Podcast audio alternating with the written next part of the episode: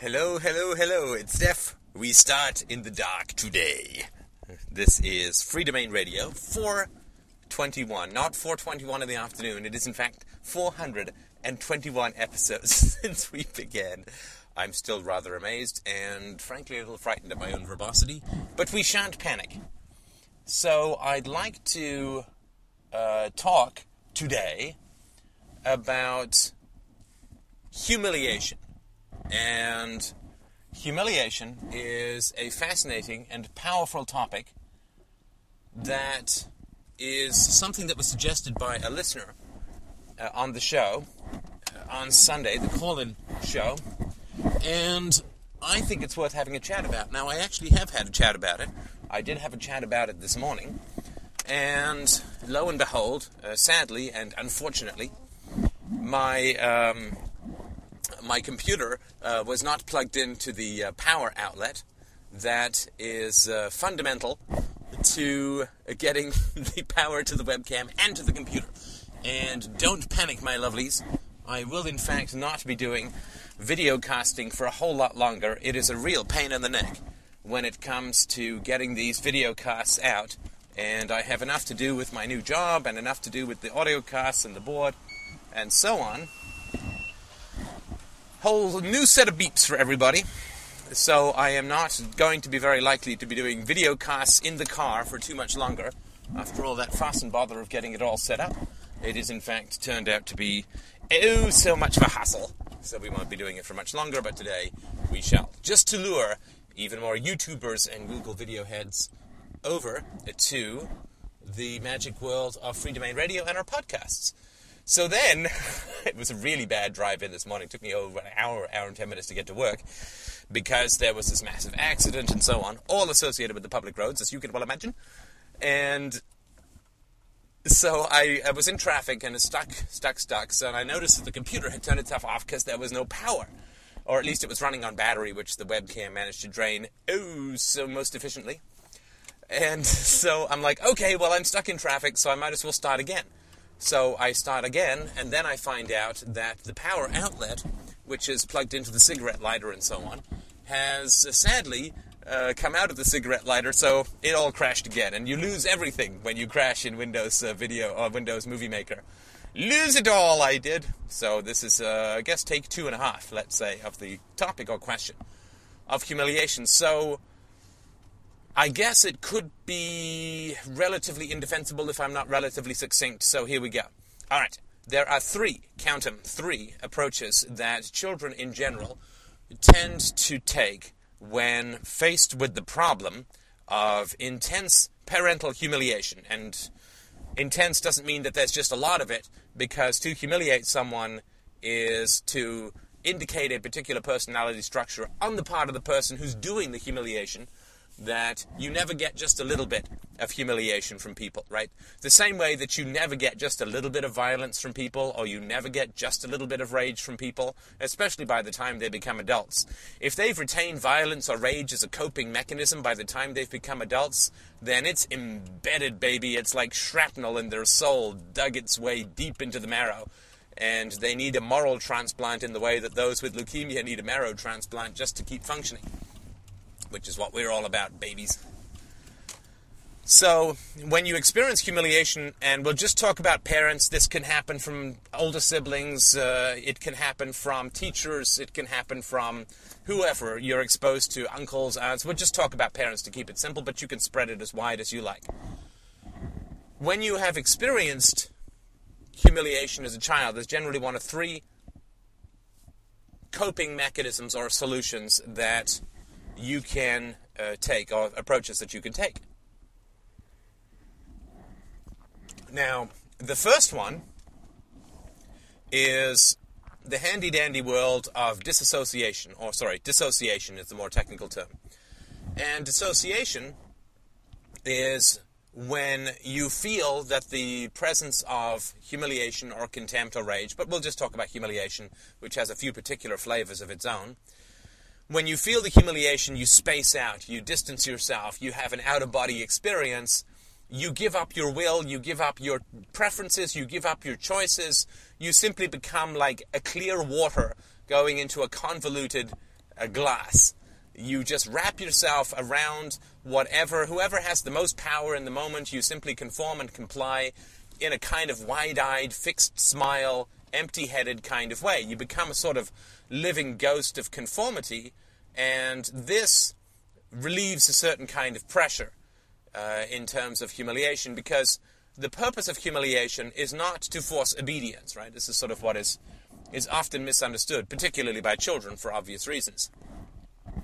The purpose of humiliation is not to teach obedience, because then, of course, the humiliation would let up when the obedience was fulfilled.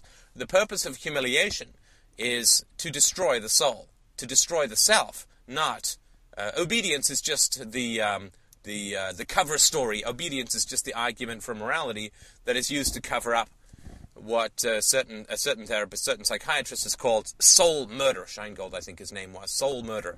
It is the constant and overweening desire to destroy any presence of a self in someone else. So it's not obedience that is demanded, but self annihilation. So when a child is faced with that, one strategy is dissociation to give up yourself, to give up your identity, your preferences, your choices, your willpower, and to become sort of empty and, and conforming. And that's uh, one strategy that is used to, uh, to bring this about. Now, another strategy that is used by children is to become uh, an abuser, right? To become an aggressor against someone else. Uh, usually, of course, a younger sibling. This tends to spiral up the birth order in pretty specific ways. But another approach that is taken that is quite common is for, uh, let's just say, an elder brother for the sake of argument. An elder brother who is experiencing extreme humiliation and can't bear it, right? Children can't bear humiliation because it means that they're in, in the, uh, in the cage with a sort of rabid lion for the next 15 years, right? Their children just can't can't stand that. I mean, it would be unbearable for an adult to think, hey, I'm going to get locked in a cage with this psycho for the next 10, 10 or 15 years. And it's unbearable for even more so for children because they're dependent and can't get away. Of course, as I've said before, if you are an adult woman in an abusive relationship, you can move to Singapore, you can get out, you could go to the cops, you can set up yourself independently, but you can't, of course, do any of this stuff if you are a child. You're really stuck in this rotting cage we call a family.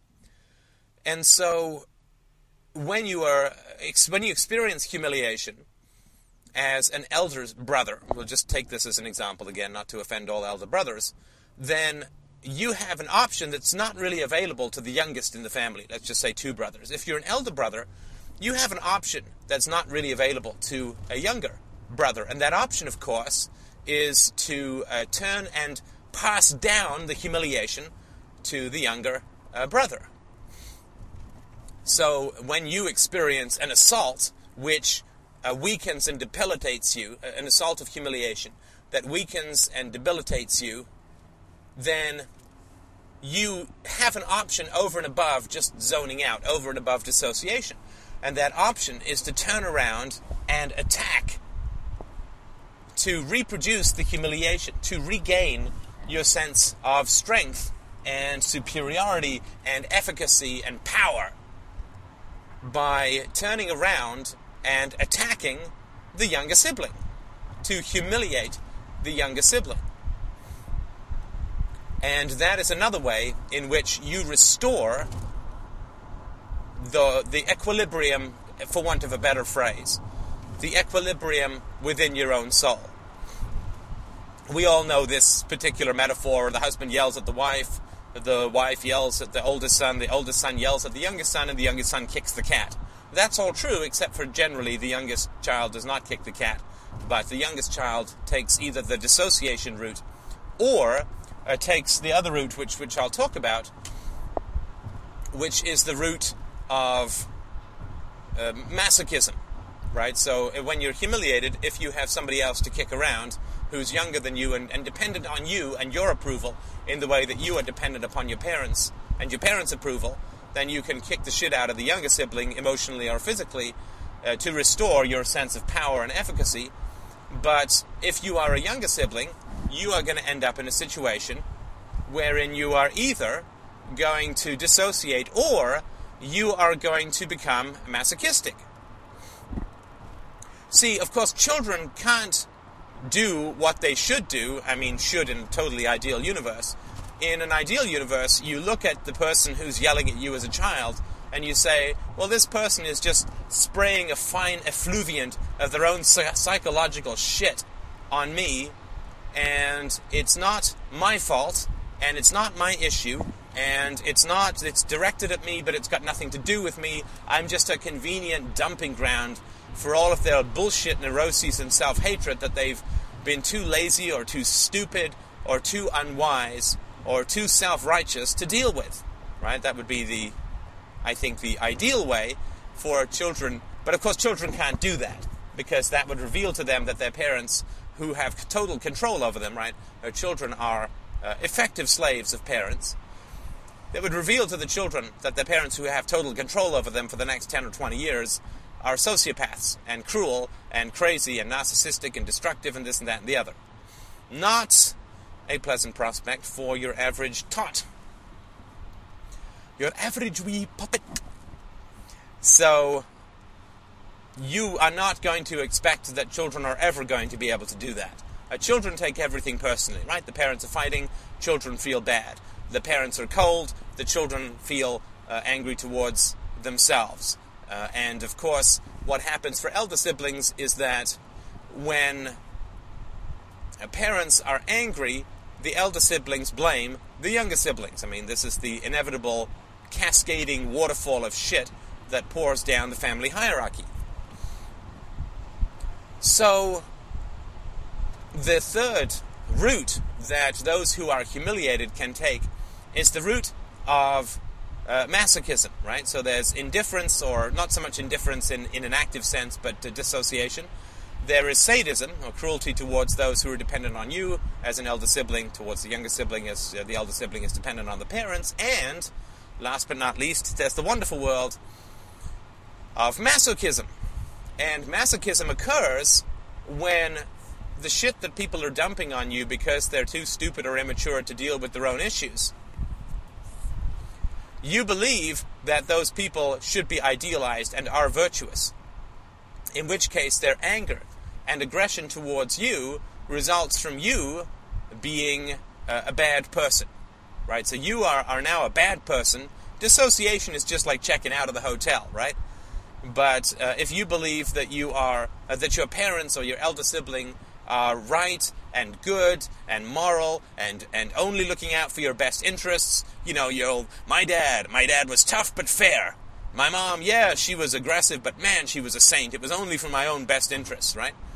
That tends to be uh, pretty directly uh, children or who grow up, or children uh, who grow up to be adults, uh, either way, uh, children who are uh, going to end up being masochistic and they are going to end up reproducing uh, bad relationships uh, and bad, uh, destructive, uh, horrible, violent in one form or another relationships within their own uh, adult lives. And the likelihood is, I'm not even going to guess the, the instances, but the likelihood is that they will then end up being run around by their own children and unable to set limits on their children, thus producing you know, brats who are aggressive, and the whole cycle sort of starts again.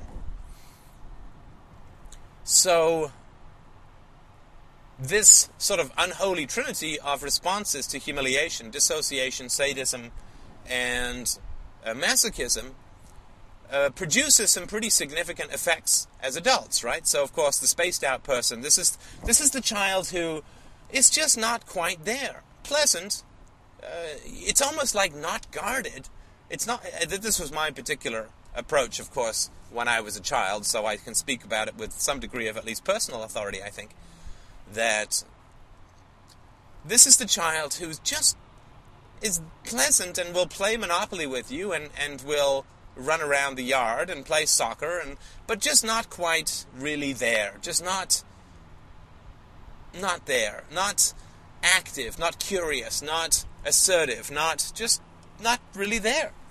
You know, when the table is needs to be set, they'll jump up and set the table, and they might grumble a little, but they're just sort of fundamentally empty, ghost-like shells who just I mean, and there's a great deal of sadness if you're around these children, of course. There's just a great deal of emptiness, fundamentally, in these uh, in the souls of these children. You just you can't get access to them. You can't have a direct conversation with them. You can't. Uh, you don't get any sense of impression.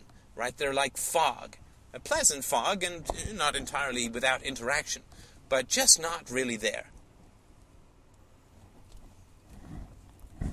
And these people grow up to be exploited uh, as adults, right? Because the one thing that is true, I think, fundamentally and very, uh, in a very sad way, the one thing that is true, I think, is that children are the markers that you uh, you you uh, receive when you're a child uh, give very strong, forward-looking kind of invitations to people in the future.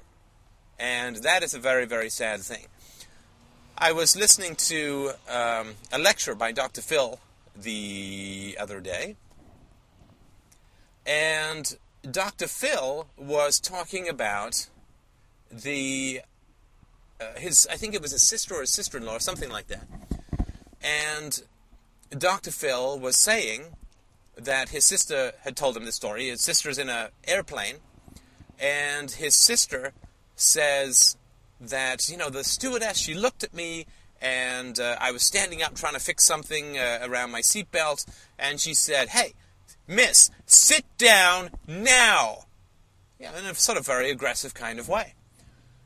And Dr. Phil said, and he said, I, I couldn't understand it. I just, I asked her, I said, well, what kind of vibes are you putting out that people think that they can treat you that way?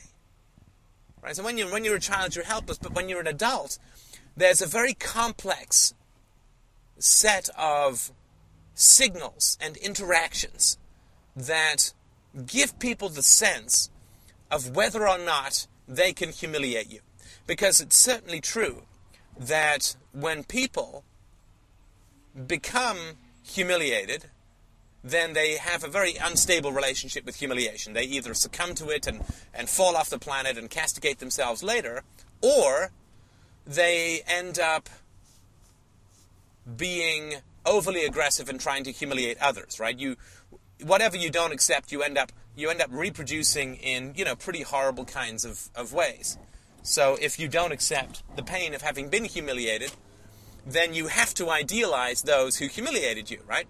If somebody punches you in the face and you then think, oh boy, that person who punched me in the face is just about the best person ever, and I couldn't even imagine that there would be a better person than the person who punched me in the face, then it seems quite obvious that you're going to end up in a situation where you are going to end up punching someone in the face. I mean, this is, I think, kind of inevitable.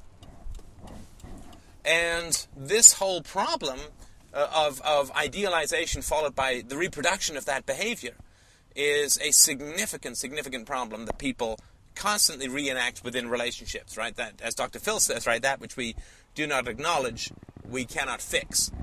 And if you idealize brutality uh, or minimize its effects, then you are going to end up reproducing it, right? What we what we idealize, we reproduce. This is the very fundamental power of the argument for morality that what we idealize, we end up reproducing. It's inevitable, and that's why it's so important to really look over your values very, very closely to make sure that you don't end up in this situation where you end up idealizing something that's bad and then reproducing it. So, to go back to the story that I was talking about in the last podcast about Christina this last weekend, a question that I had for her was what signals did you give off in your interaction with this woman where she felt safe coming to your house under false pretenses and giving you what was supposed to be a pampering session but turned out in fact to be a product demonstration uh, and a sales pitch for like an hour and a half. What was it that occurred that allowed this woman to feel that you weren't going to throw her out on her ass, right? Because uh, people who are sort of invasive or rude or, or disrespectful of you, they themselves are very afraid of being humiliated, right? The aggression uh, covers a, uh, it masks a great hole, a great fear of being uh, aggressed against, of being humiliated. So, given that somebody who you know comes to your house under false pretenses, pretends that you've won a gift, but ends up just trying to sell you stuff for an hour and a half when they say it's only going to be 45 minutes, this kind of aggressive and rude and uh, um, insensitive person is very much afraid of being humiliated. So, of course, my question was what signals were there out there between you guys that had this person pick up that she could come to your house and she could ignore your requests that the interview end, that she could ignore your requests for a definition of what was going to happen, that she could ignore your requests that uh, that you know she wrap it up, that she move on, that, and she could ignore. Uh, I said to Christina, she could ignore your constant statement that you were not interested in purchasing what it is that she had to sell. So how was it that this woman did not feel that you were going to end up just saying, look, I'm going to stop this right now. You have come to my house under false pretenses. This is not a prize. This is a sales pitch. This is dishonest. This is disreputable. This is not how an honorable person or a decent person does business. You have now wasted my time. You have split up my Saturday, and it's not a prize at all, and you are going to leave my house this instant. Now pack up your stuff and get out. Right? That's not yelling at someone, it's not calling them names, but you can be very firm. Now, this, of course, would have been very humiliating to the woman who came to her house and pitched Christina for an hour and a half. And don't get me wrong, Christina is normally very firm. There was a whole combination of circumstances which led up to this, which we can get into another time if it's even relevant. But Christina is normally very firm in this kind of way. But she just, you know, she had a, uh, uh, uh, she missed the missed the boat a little here, as we all do, heavens knows, from time to time. But uh, people really they probe, they they test body language, they test eye contact, they test in general how it is that you are perceive yourself, uh, how it is that you perceive others, your self-esteem, your your the way that you navigate and negotiate things. This all happens very very quickly between people. I had a colleague oh, this is some time ago. It taught me something very, very interesting. The CEO, and we'll just call him Bob, the CEO and Bob went to go and see a vendor. And then later, and then there was a couple of meetings that the CEO had with the vendor alone, and then the vendor called up Bob and was disrespectful to him. Not hugely, but it was there.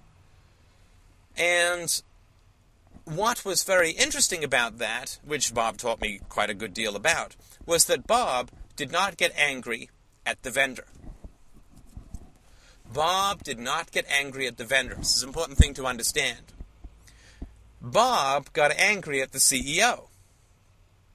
And he said to me, he said, the reason I went right into the CEO's office, I sat down and I said, Tell me, how did you talk about me with this vendor so that the vendor felt that he could talk to me this way? How did you represent me to this vendor so that the vendor felt comfortable being rude to me? Right? This is that's a very very intelligent way to respond to that kind of situation. Because of course if the CEO had said, "Oh, Bob is like great. I Bob is my right hand man. I, I, don't make a, uh, a decision without consulting with Bob and, and this sort of stuff. If the CEO had said that kind of stuff, then the vendor would never have been rude to Bob. And so, in some way, the vendor had received the communication from the CEO that the vendor could be rude to Bob and get away, not only get away with it, but that it would be a positive thing to do. And this guy had uh, a good self esteem, and we won't sort of get into all the details. But the other thing that's sort of important to understand about how you create this environment, how you design how people interact with you, consciously or unconsciously, how you invite people into your life is very significant, and humiliation produces terrible, terrible after effects in this sort of scenario. But Bob, in terms of the view of the vendor, right? This is this is a very subtle thing that's important to understand. Now, when the vendor heard the CEO, and we never got confirmation, but you can be sure that it happened, when the vendor heard the CEO speak about Bob disrespectfully in one way or another, oh, that Bob, he's always, or yeah, that Bob, he's a nice guy, but kind of scattered. Whatever happened, whatever comments that the CEO put out about Bob, in the vendor's sort of evil, manipulative, calculating, false self, unconscious corner of hell, in his mind, the vendor said to himself, Oh, okay, so Bob is working for the CEO who doesn't respect him. So Bob must be, to some degree, a masochist. Because why would you work for somebody who didn't respect you? Unless you were, in fact, some sort of masochist. And so the vendor, I believe, felt perfectly safe disrespecting Bob because it's not just that the CEO made some individual or disparaging group of comments about Bob. It's that Bob was willing to work for a boss that did not respect him, who did not respect him. And that says an enormous amount about, to, to the vendor, about Bob's level of self esteem, level of confidence, and it says everything that the vendor needs to know about Bob's family history.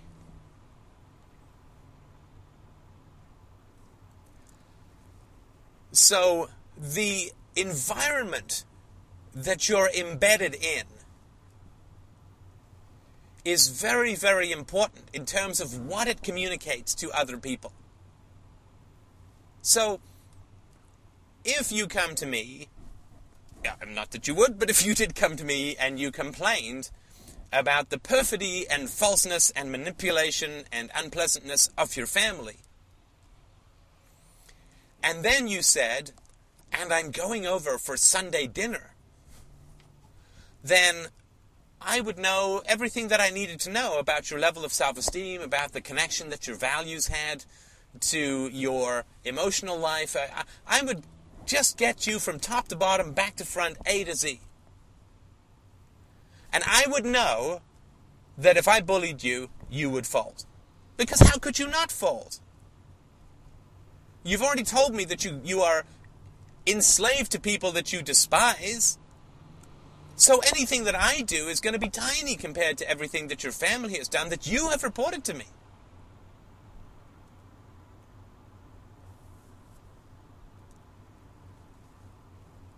So every time you tell a story about yourself to people, every time people see you operating in an environment, every time people see the values that you claim versus the stories that you tell and the life that you live, any gap between all of these things will be an absolute invitation for, for, people to enter your life and exploit you. You are sending out massive signals you've got, you know, take me on uh, written in like big scrolling neon letters on your forehead. If you haven't dealt with your family history, if you haven't dealt with your history of humiliation, if you haven't dealt with whatever you haven't dealt with, then it's going to reproduce itself in your life and it's going to be a constant invitation for other people to enter into your life and to take advantage of you in one form or another, right? We all want to go to work and be the guy who thumps the table and get things done, but you can't be that guy. I'm not saying that's the right guy to be, but you can't be that guy if you can't do it with your parents. Right? If you can't be decisive with your parents, then you can't conceivably be decisive in any other area. If you can't be decisive with your loved ones, with your whoever, quote, loved ones, with your spouse. And decisive doesn't mean bullying or yelling or swearing or anything like that, but make your needs known, negotiate, navigate, all that kind of stuff. then you're going to be constantly inviting other people to come into your life in an aggressive way. And your response is always going to be disproportionate to what is actually occurring. So, there's no way, if you've gone through a childhood experience of humiliation, and I have never met a single human being who hasn't, because society and family is so corrupt these days, but if you have gone through this childhood experience of humiliation, then compliance or aggression is going to be not assertiveness, right? That's the opposite of both. Compliance and aggression are going to be your two fixed ways of, of being, right? You're not going to be able to be assertive because you're either going to knuckle under people's demands or you're going to yell at them if they're, you know, because they'll manipulate you and then you'll yell at them and then you'll look like the crazy, over aggressive, over assertive guy. So, you're simply not going to be able to have any kind of measured or rational response to somebody who is messing with you or who is in invading your space or taking over your whatever, whatever. Not because they want anything other than to humiliate you, right? That's sort of their they're acting out their own childhood shit. So you're either going to take it personally, like they're screwing with you, and they're not. Right? They're just knee-jerk reacting. It's got nothing to do with you. So you're either going to take it too personally, and you're going to, like they're screwing with you, and you're going to explode, or you're going to dissociate and comply, and then hate yourself later.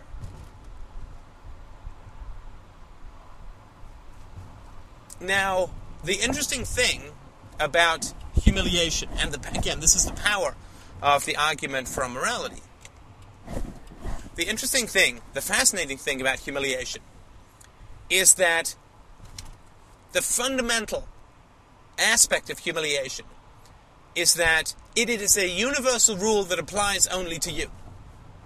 It is, it is a universal rule that applies only to you. It's a fundamental paradox. At the root of humiliation. And what I mean by that is that when Christina was told as a child you have to be nice, you have to be polite, you have to be considerate of the feelings of others, which is something that we're all told, but I think women get it a little bit more in the neck than, than men do. So Christina was told, you have to be nice, you have to be considerate towards the feelings of others, you have to be conciliatory, you have to get along with people. Well, that is a rule that is an absolute that is applied to Christina. She is not allowed to break out of that rule. Anytime she steps out of that rule and gets angry at something or gets frustrated or is snarky or whatever, right, when she's a kid, wham, right, she is smashed back into place.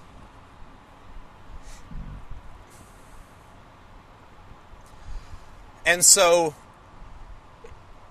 whenever there's, if you, if you have this rule within yourself,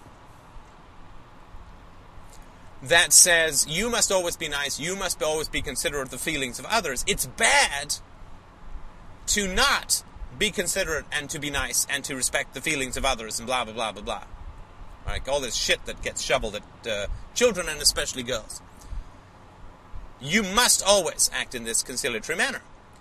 Well, of course, the fascinating question which pops into every child's mind at the beginning and gets pounded out through successive abuses is Alrighty, so the rule is you must always be considerate towards other people. That's the rule. That's the rule. That's the rule. Then what happens when somebody is not considerate or respectful of my feelings? Now, so you see where what it means when I say that it's a universal rule that applies only to you. Because if it wasn't a universal rule, then it wouldn't have any of the power that is innate to the argument for morality. If it wasn't a universal rule, it would have no power. it would just be obey me because I'm bigger, right? Then you might grumblingly obey, but you'd end up hating the person for bullying you. But if you say, well, I represent a universal moral rule called be nice to everyone, which you must obey or you are bad. And if you are bad, I will punish you. If you do not respect the feelings of others, I will punish you.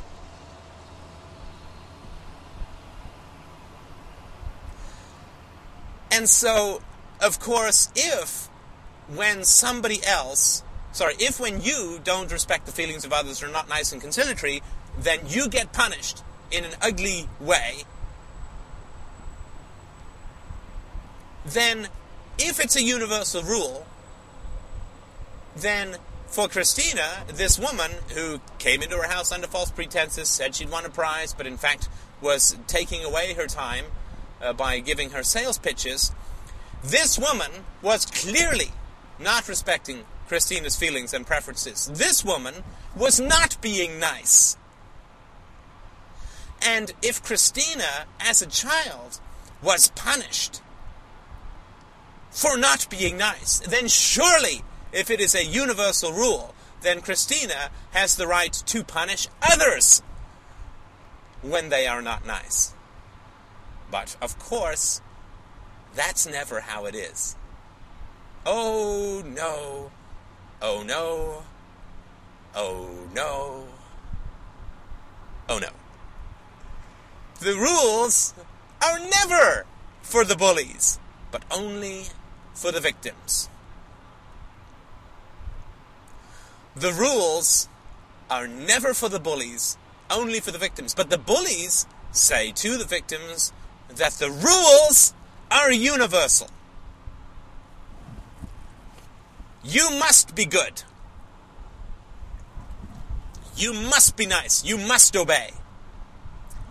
But of course, the person who's saying these things in an ugly and vindictive kind of way is neither being nice, nor considerate, nor obeying their own rule. Right? The policeman can come and collect taxes from you because you must pay your taxes. It is your civic duty. Right? But if you say, well, if it's my civic duty to pay taxes, and it's your civic duty to collect taxes, then surely it is also my civic duty to collect taxes and your civic duty to pay taxes. So everyone has the same civic duty of paying and collecting taxes. So I should theoretically be able to collect my own taxes and pay them to myself, or at least go to the policeman's house and collect his taxes at the point of a gun. But no, it's not universal. Everybody must obey the state. But what about those in the state? Now, the rules don't apply to them. Uh, we all know these stories about the congressmen who received the plaintive letters from parents whose children have been arrested for some minor drug possession who've got 20 years in prison, who then find that their own child and who say, oh, well, there's nothing I can do to help you, the laws are the laws, we can't show favoritism, blah, blah, blah. And then the senator's own son or the congressman's own son gets arrested for two grams of cocaine possession, and they work every political muscle in their body to get this child off with, uh, you know, 100 hours of community service and three months probation. Because the rules, they're not for the rulers, they're just for us. But they have to convince us that they're universal so that they can tap into the power of our desire to be good, the power of the argument from morality. So, the fundamental, the fundamental aspect of humiliation is to believe in a universal moral rule that applies only to you. To believe in the universality of an absolute constant and universal moral rule that is both universal and applies only to you. Right? That is absolute isolation from the species. That is bottomless self hatred, self denigration, self loathing, self abdication. And it is so fundamentally and cowardly irrational that to get the vast mass of human beings to believe this load of shit. Can you picture the sea of blood that human children have to wade through and are dunked under and drowned and strangled and cast adrift in? The violence, the horror, the abuse, the denigration, the humiliation. Now that you see the fundamental irrationality of this proposition that you are subject to a universal rule that applies only to you. Can you picture how much abuse must be heaped on children for them to think that this is true and good?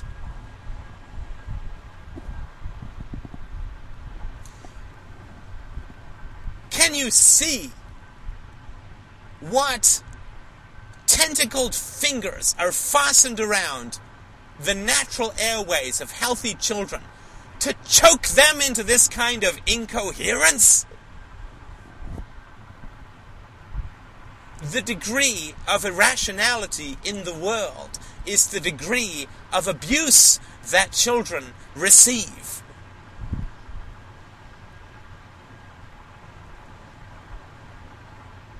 The degree of aggression in the world is the degree of abuse that children receive. And this is the most common of all. You are subject to a universal rule that applies only to you. You will be clubbed into submission with the argument from morality. Oh, but you can never wrestle this club from the hands of the people who beat you and use it yourself. Good God, no. You pay your goddamn taxes. You shut up, get on your face, and obey. Because it's universally good to obey. But you never get to be the one who commands obedience. That is not for you. That is never for you. It's universally good to obey, say our masters. Who do you obey? You say to our masters. They say, Well, we obey you. We serve and protect you. Great. Here's an order. No, no, no, no. We don't take orders. We give orders. We serve you by being your masters. Great, can I serve you by being your masters? No. It is a universal absolute, but never reciprocal. Never to be reciprocated. Crush, crush, crush, crush! It's all they do. Crush, destroy, confuse, disorient, and humiliate, humiliate, and humiliate. This is why we have nihilists in the world. Because ethics is humiliation. Morality is the destruction of any self esteem and any kind of identity. Crush, crush, crush. It's all you get. Club down with universal absolutes. Grind into a fine, bloody, powdery mist with universal absolutes that are completely solitary to the individual and can never be reversed.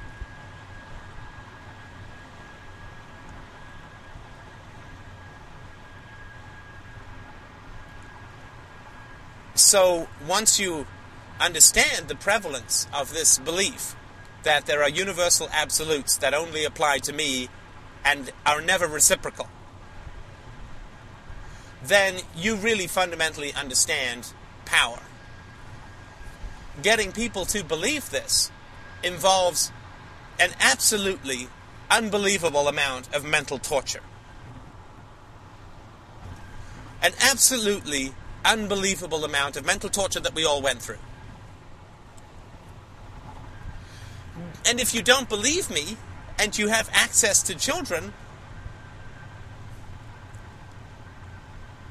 go up to them with a candy bar, sit down opposite them, and when they ask for a candy bar. Say to them, no, it's evil to eat candy. Only bad people eat candy and then eat the candy. And see what the children say. Try it. Try it with a four year old.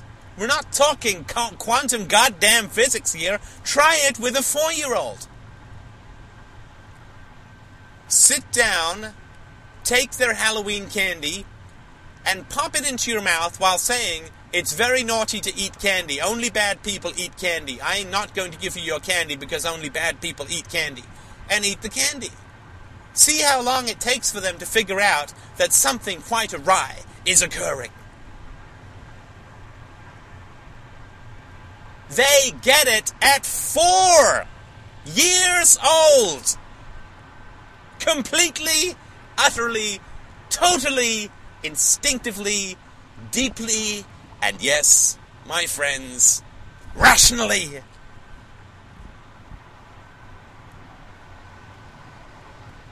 If a four year old gets it passionately, deeply, and rationally, what kind of horrors does that child have to go through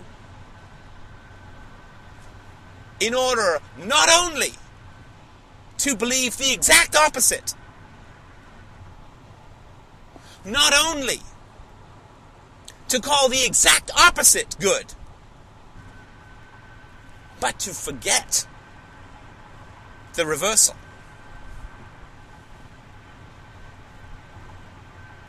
Right?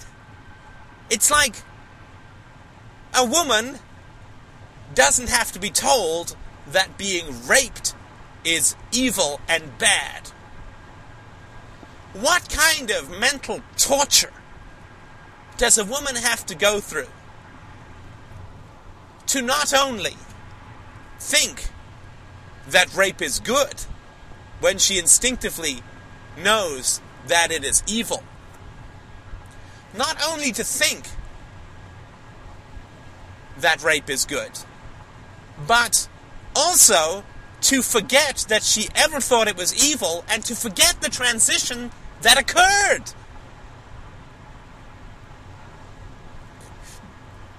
How much abuse? This is the story of 1984, if you've read it, of course. That the torture that Winston Smith has to go through in order to go from hatred of Big Brother to love of Big Brother and to forget the transition. Well, starved, whipped, beaten. I mean, this is the story of how our relationships to ethics completely reverses itself.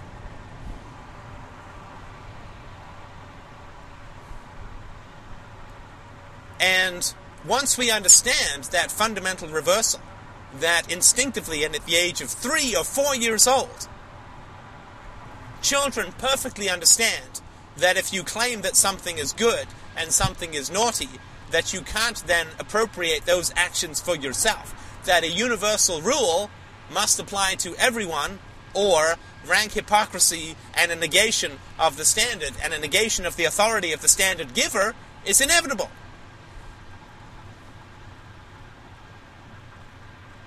Children understand that perfectly and intuitively. It comes right after the first pleasurable bowel movement. Ah, that first pleasurable bowel movement. Lovely. I swear to God, if my commute gets any longer, I'm going to need some adult diapers. Ugh.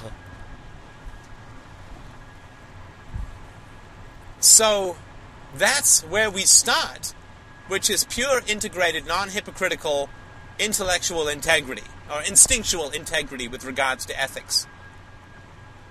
To be transformed into its complete opposite, to retain the power of the absolute while retaining none of the defensiveness of the absolute. This is all I've been arguing for for the last 10 months. If you're going to accept absolutes, then by God they'd better be absolutes, otherwise they're just going to be used to exploit you.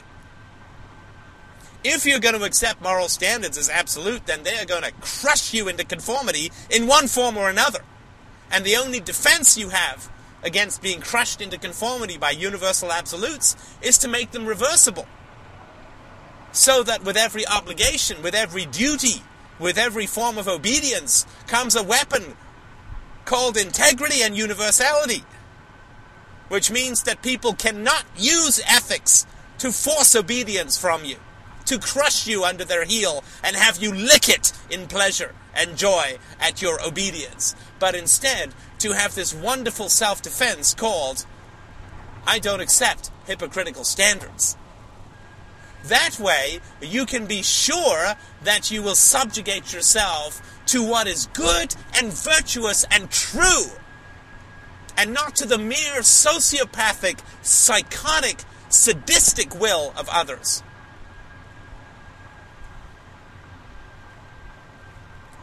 And that really is, of course, the only antidote to humiliation, is universality. Because once you get that you were humiliated and it was wrong that you were humiliated, then you can get angry at people who humiliated you. And you do that by reversing all of the standards. And of course, if your parents humiliated you and you're still in touch with them and you're on the fence about this, all you need to do is to start humiliating them and see how they like it. And if they don't like it, then you have all the answers you need to know about their level of integrity and the fact that they just used the power of universality, which is embedded within every human soul from birth onwards. They used that power to force obedience from you by claiming that you were obeying universal standards that were in fact standards that only applied to you and were to use your natural integrity and virtue to humiliate and crush you, which is pretty damn evil as far as I stand. So I hope that this has been helpful. I hope that this has helped uh, excavate some of the horrors of um, humiliation for you and helps to clear up some of the, um, I think, very basic standards that we need to understand when we look at uh, our families and our histories and our capacity to be humiliated. Our capacity to be humiliated arises directly from our desire to be virtuous, which all children are born with, and all children are incredibly susceptible, as all adults are, to the argument for morality. And that's why I'm working so hard to get you to uh, to to the point, hopefully, that you understand that ethics are, if they are to be universal, they must be universal and reversible. And anybody who claims otherwise is simply out to uh, pickpocket, uh, to pick your pockets and crush your soul. And I hope that that helps you get uh, these kinds of people out of your life because they are pure poison and you will not survive continual encounters with them. So thank you so much for listening. I really, really appreciate it. I will talk to you soon and have yourselves a great, great, great day.